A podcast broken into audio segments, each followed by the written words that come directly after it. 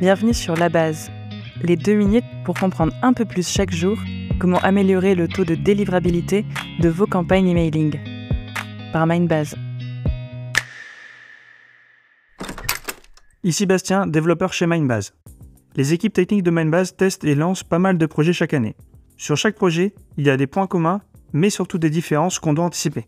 Je pense à des éléments interactifs, graphiques et liés à la maintenabilité du code. En bref, on devrait définir un socle pour garantir la qualité de ces trois parties. L'UX, l'UI et la qualité du code. C'est pour ça qu'on a mis en place un design system pour nos projets. Le design system est une bibliothèque de composants et d'éléments graphiques basés sur le principe de code réutilisable. On externalise les récurrences fonctionnelles et on en fait un outil référentiel UI-UX. Chez Mindbase, on est parti sur du React.js et du Material UI pour construire notre design system.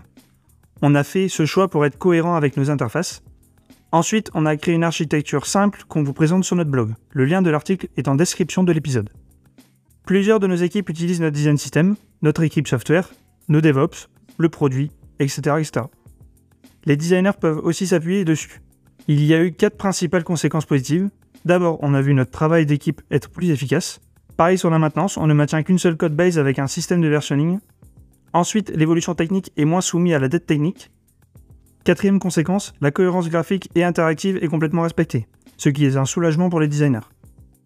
Et enfin, toutes les personnes qui travaillent autour du projet comme les product owners et les testeurs ont vu le temps passé sur la vérification du projet être largement réduit. Cette réussite, on la doit aussi à la construction structurée de notre design system. On s'est imposé des règles pour être le plus précis possible.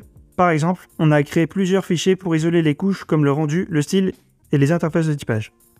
On a mis en place des tests unitaires et snapshots pour éviter que les modifications fassent tout sauter, et surtout, on a précédé par étapes en commençant par les plus petits éléments. Le design system est déployé sur une UI à l'interne, c'est pratique pour tester et valider les composants, tout en étant isolé des projets auxquels ils sont intégrés plus tard.